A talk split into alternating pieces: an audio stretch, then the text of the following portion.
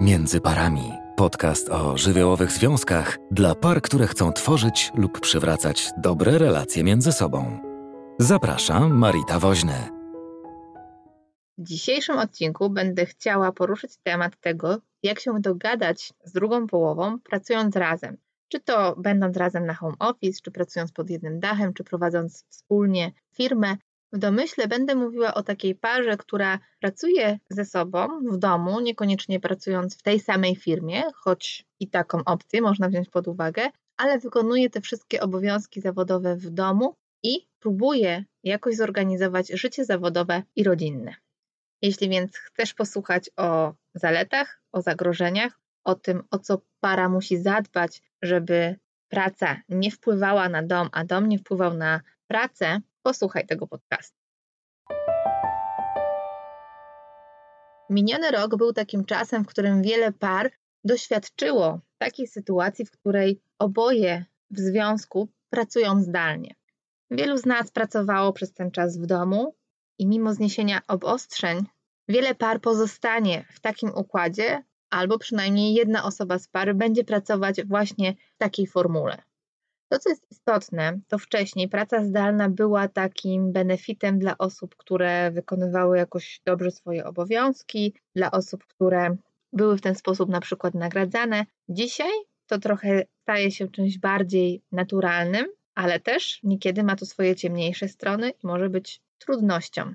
Ale zanim opowiem, co warto zrobić, pracując razem w domu, o co też zadbać, to jednak niewątpliwie praca zdalna ma sporo plusów. I przede wszystkim te plusy, które są związane z oszczędnością czasu, jeżeli chodzi o dojazd do pracy, czy też powrót z tej pracy, ale też różne spotkania, które się w pracy dzieją, na przykład wychodzenie na lunch, to sprawia, że teoretycznie mamy więcej czasu dla rodziny, no ale praktycznie, jak to właściwie jest? Czy to rzeczywiście jest tak, że mimo tych dojazdów to ten czas przeznaczamy na życie rodzinne, czy jednak dłużej siedzimy w domu, w pracy, bo ciężko nam jest te dwa obszary oddzielić od siebie? I myślę, że to wszystko zależy od tego, w jakim stanie jest związek, jakiej jakości jest ten związek oraz jakie umiejętności komunikacyjne czy relacyjne ma każda osoba w tym związku. Zaletą jest na pewno to, że pracując razem w domu można trochę lepiej się poznać, czyli to był taki czas, ten miniony rok, w którym można było zobaczyć członków swojej rodziny trochę w innej odsłonie, trochę więcej się o nich dowiedzieć, trochę więcej rzeczywiście spędzić z nimi czasu, ale to, co na początku mogło cieszyć i być taką przyjemnością, że możemy mieć wspólne przerwy, możemy w tych przerwach ze sobą rozmawiać, bo ciągle tego czasu jakoś brakuje, to, że jest ktoś blisko nas, że można się w każdej chwili do kogoś odezwać, porozmawiać, Dziś może to być sporą trudnością, bo możemy sobie wzajemnie przeszkadzać i możemy być trochę przeciążeni tym stanem, który na początku mógł być nawet jakoś przyjemny, mimo tego, że logistycznie trzeba było to zorganizować. Innym takim zasobem czy plusem takiej pracy zdalnej wspólnie w domu jest pewnie to, że jak wynika z różnych badań, pracując my wcale nie jesteśmy przez te 8 godzin efektywni, tylko nasza efektywność w pracy jest tylko jakimś ułamkiem tego czasu.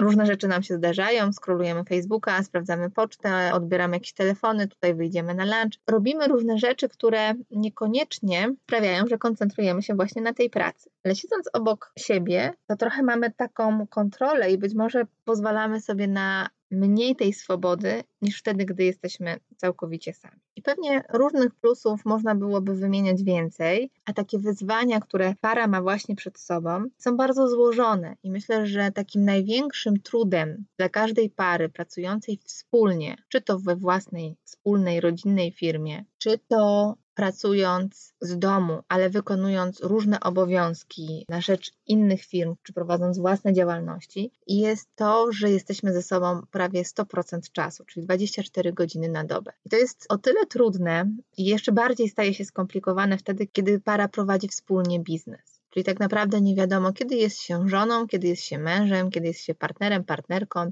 pracownikiem, czy też szefem, czy współpracownikiem, kto komu zleca zadania, kto komu deleguje te zadania. I w takim głębszym myśleniu o tym, układ, jaki para wypracowuje, najczęściej jest niejasny. To znaczy, ta para wie, jak się poruszać i jak prowadzić daną firmę, czyli ona wie, jakie obowiązki, to znaczy te osoby wiedzą, jakie obowiązki na nich spoczywają, ale gdyby mieli określić właściwie, jaki oni tam taniec odgrywają, prowadząc tą firmę, to pewnie byłoby trudno. I każdy wie, za co jest odpowiedzialny, ale rzadko kiedy te osoby wiedzą, jak to wpływa na dynamikę ich pary. Czyli to, że w pracy na przykład ja jestem podwładną mojego męża, który deleguje mi zadania. I tutaj zaczynają się komplikować różne rzeczy. I kiedy to jest takie niedograne, to prawdopodobnie to życie rodzinne i życie zawodowe bardzo przeplata się ze sobą i jedno wpływa na drugie. A więc konflikty z jednego obszaru przechodzą na drugi obszar.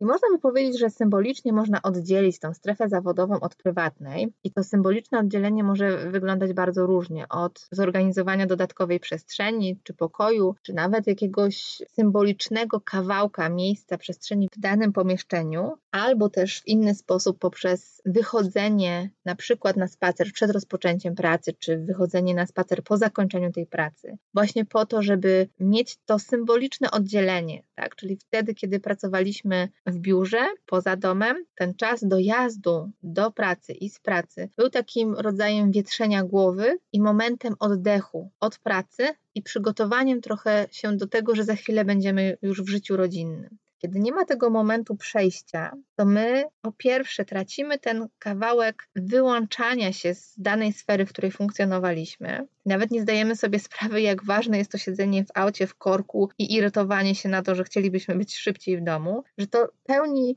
jakąś taką funkcję właśnie przejścia bramy do tego, żeby być trochę w innej roli niż byliśmy przed chwilą, ale też takiego wentylu różnych emocji, które wydarzyły się właśnie w pracy. Bardzo trudno jest zadbać o to, pracując w domu ze sobą, i potrzeba dużej uważności i świadomości, żeby to wdrożyć, bo wydaje się to bardzo proste i tak czysto behawioralnie, no niby wiadomo co zrobić, a jednak na jakimś tam głębszym poziomie strasznie trudno jest nam o to dbać. Można by powiedzieć, że z jednej strony to jest, nie wiem, brak motywacji, brak jakiejś systematyczności, konsekwencji w tym, a z drugiej strony to jest być może kawałek o tym, czy ja w ogóle potrafię dbać o siebie i o komfort swojego samopoczucia tak w ogóle, nie tylko jeśli chodzi o tą konkretną sferę.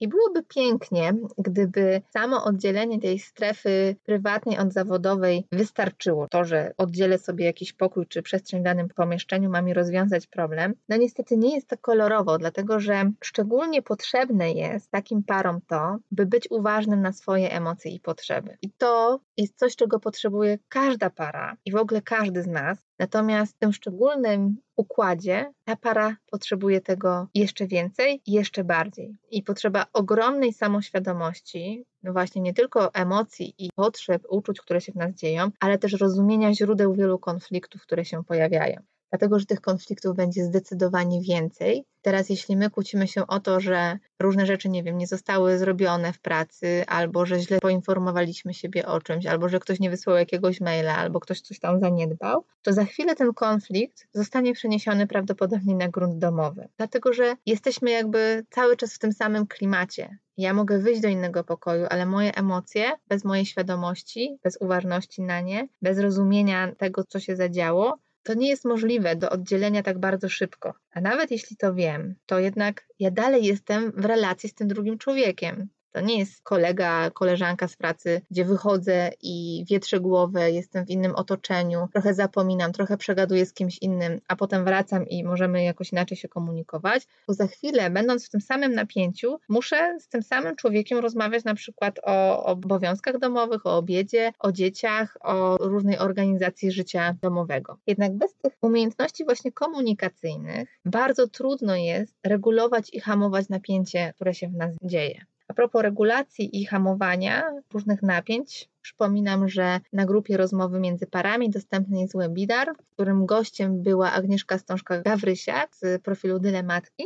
I razem z Agnieszką rozmawiałyśmy o samoregulacji w związku, więc tutaj dla tych par szczególnie polecam ten materiał do, do odsłuchania I tak jak powiedziałam, że w takich przypadkach dla par, które żyją w takim układzie, jest potrzebna większa samoświadomość siebie, to podobnie jest, jeżeli chodzi o potrzeby drugiej osoby. Czyli tutaj potrzebujemy jeszcze większej uważności. A z drugiej strony ktoś mógłby powiedzieć, no jesteśmy ze sobą 24 godziny na dobę i ja jeszcze dodatkowo muszę się koncentrować na tym człowieku, co on myśli, co on przeżywa, a tak naprawdę mam potrzebę, żeby od niego odpocząć. I to jest naturalna potrzeba, o której też pary zapominają i jej nie realizują. Nie tylko takie pary, które pracują razem na home office, ale też inne. Natomiast tutaj szczególnie, dlatego że jesteśmy pozbawieni innych ludzi, kontaktu z innymi ludźmi, jesteśmy trochę skazani na siebie właśnie przez cały ten czas i rzadko kiedy dbamy o te kontakty społeczne, o to, żeby po pracy mieć ten też kontakt z innymi ludźmi, coś, co pracując w innym miejscu mamy zapewnione naturalnie. Nawet jeśli to jest powierzchowny i sporadyczny kontakt, to jednak on jest jakiś, czyli widzimy kogoś innego niż, niż nasz partner, znaczy nasza partnerka.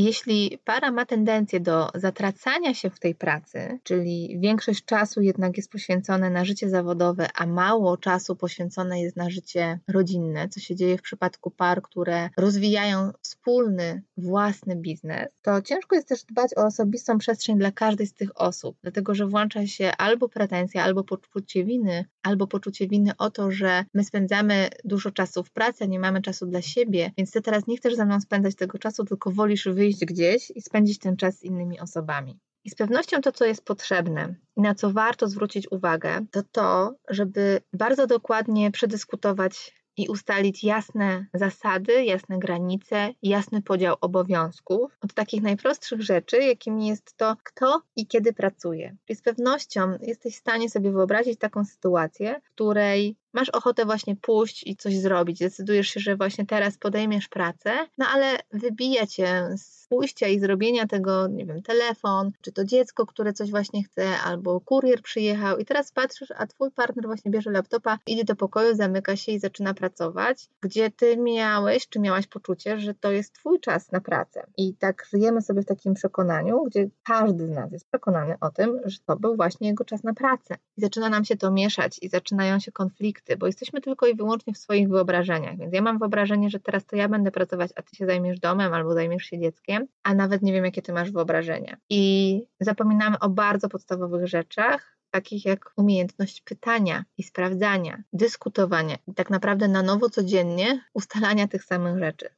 to jak dzisiaj robimy, jaki będzie podział obowiązku, kto przez najbliższe dwie godziny jest odpowiedzialny na przykład za to, żeby zerkać, co się dzieje w domu, czy rozwiązywać jakieś konflikty, jeśli się pojawiają, kto jest odpowiedzialny dzisiaj za obiad, kto będzie dzisiaj wyprowadzał psa i inne aspekty, które w domu się po prostu dzieją. I właśnie o to chodzi, że jeśli one się dzieją, to my reagujemy na bieżąco, jesteśmy w transie jakiejś pracy i oczekujemy, że ten drugi właśnie zareaguje, a ten drugi ma dokładnie takie same oczekiwania.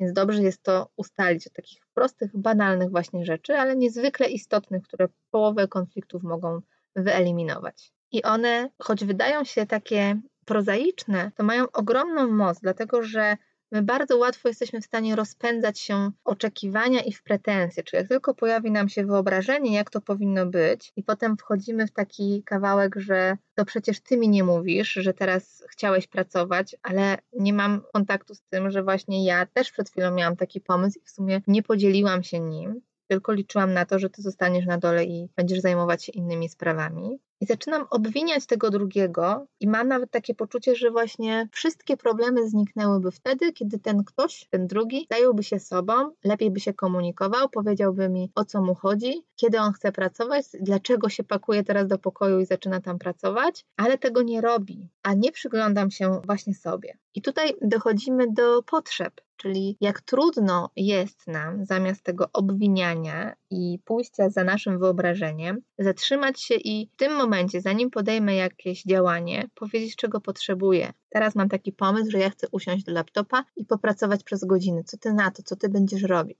może pojawić się taka trudność, że dla tych osób bardziej niezależnych one mogą reagować takim oburzeniem na to, że ale jak to mam się tłumaczyć komuś, że teraz będę coś robić? Przecież normalnie to jest mój czas pracy, zwłaszcza dla tych par, które nie funkcjonowały tak ze sobą od początku, tylko jedno z nich pracowało zdalnie, a teraz druga osoba do tego dołączyła. I dla tego jednego coś się staje oczywiste, że przecież ja funkcjonowałam do tej pory w jakiś sposób i teraz trzeba trochę przedefiniować to nasze funkcjonowanie. I tutaj chciałabym powiedzieć, że właściwie nie ma czarów i nie ma nowej techniki, która jest przeznaczona tylko dla par pracujących na home office, ale że to jest ciągle o tym samym, że to jest ciągle o tych sposobach komunikowania się, o mówieniu o swoich potrzebach, o mówieniu przede wszystkim o tym, czego ja chcę, a nie co ty masz zrobić, tylko czego ja chcę teraz od ciebie, poproszenia o to, powiedzenia o tym, właśnie po to, żeby zatrzymać konflikt, zanim on się rozpocznie. Zanim ja wejdę w swoje wyobrażenia, zanim zacznę Ciebie obwiniać, zanim Ty wejdziesz w swoje wyobrażenia i zaczniesz obwiniać mnie. A co więcej, takiego obwiniania bardzo łatwo możemy przejść do wycofywania się z kontaktu, wycofywania się z relacji, przestajemy ze sobą rozmawiać, każdy zamyka się w swoim pokoju i zaczyna pracować, i zaczynamy żyć w bólu, w takim poczuciu, że jeśli któryś z nas wycofuje się i to milczenie trwa długo, to jedno nawet może uznawać, że nic złego się przecież nie dzieje, przecież pracuję, przecież zajmuję się sobą, zostawiam cię, nie mam do ciebie pretensji, no bo przecież nie krzyczy, no ale dla tego drugiego to milczenie jest czasem gorsze od krzyczenia. I im bardziej zapętlimy się właśnie w te kawałki wycofywania się z takich konfliktów, tym trudniej jest się potem z tego wydobyć. Im dłużej trwa sytuacja, tym trudniej zdecydować się, żeby być tą osobą, która zaczyna rozmowę. Tym trudniej z takiej biernej pozycji wycofanej wyjść do tej pozycji aktywnej, takiej progresywnej i okopujemy się dalej w tych swoich obronach, w swoich kawałkach, a tak naprawdę w związku zaczyna się coraz więcej samotności i obojętności, zaczyna się kryzys. Dlatego, tak jak zawsze powtarzam, że komunikacja jest wierzchołkiem góry lodowej i od niej trzeba zacząć, jej trzeba się najpierw nauczyć, bo te umiejętności dają podstawę do tego, żeby zajmować się innymi rzeczami, które dzieją się głębiej, na różnych płaszczyznach, na różnych polach. I wtedy bez względu na to, jaki weźmiemy sobie problem, czy to jest praca zdalna, czy w ogóle praca, czy to są dzieci, obowiązki, dom rodzinny, rodzina pochodzenia, czy to jest milczenie, czy to jest problem z wakacjami, problem z pieniędzmi, czy seksem, to mamy umiejętności komunikowania się i możemy być dla siebie wzajemnie bezpieczną bazą i konflikty będą się pojawiać, bo to jest wpisane w nasze życie, w życie pary, ale mamy lepsze podstawy do tego, by grać do jednej bramki, by z szacunkiem do siebie się odnosić, a o tym zapominamy i pracując zdalnie, pary bardzo często też o tym zapominają, że jako para pracują dla jednej wspólnej drużyny czy firmy, jaką jest ich rodzina, którą tworzą, rodzina, którą budują i która jest ich takim małym, wielkim projektem, który staje się takim sercem wszystkiego bo od tego wszystko się zaczyna i tutaj, jeśli jest wszystko poukładane, to wszystkie inne sfery mogą funkcjonować lepiej. Dlatego, bez względu na to, jakie trudności dotykasz w relacji, zacznij od uczenia się siebie samego, rozpoznawania swoich emocji, swoich potrzeb, swoich uczuć, własnej samoświadomości, a także komunikacji, tych umiejętności komunikacyjnych, bo to one mogą ochronić nas przed brnięciem w konflikty, które przeradzają się w kryzysy i potem doprowadzają do rozstania. A jeśli o kryzysach, konfliktach i komunikacji mowa, to na koniec chcę Ciebie zaprosić do nowego projektu, który właśnie się rozpoczyna. Wkrótce na Między Parami będę zajmować się milczeniem w związku. Chcę Cię zaprosić do kursu, który właśnie przygotowuję. Jest w temacie milczenia w związku i tego, jak ciche dni zamienić w dialog. Jeśli więc jesteś zainteresowany, zainteresowana, to zapraszam Cię na stronę na Między Parami. Tam znajdziesz wszystkie potrzebne informacje w tym temacie. Do usłyszenia. Jeśli chcesz posłuchać innych odcinków na temat psychologii związków, zajrzyj na międzyparami.pl. Jeśli masz propozycję tematu na kolejny podcast, wyślij wiadomość przez formularz na stronie.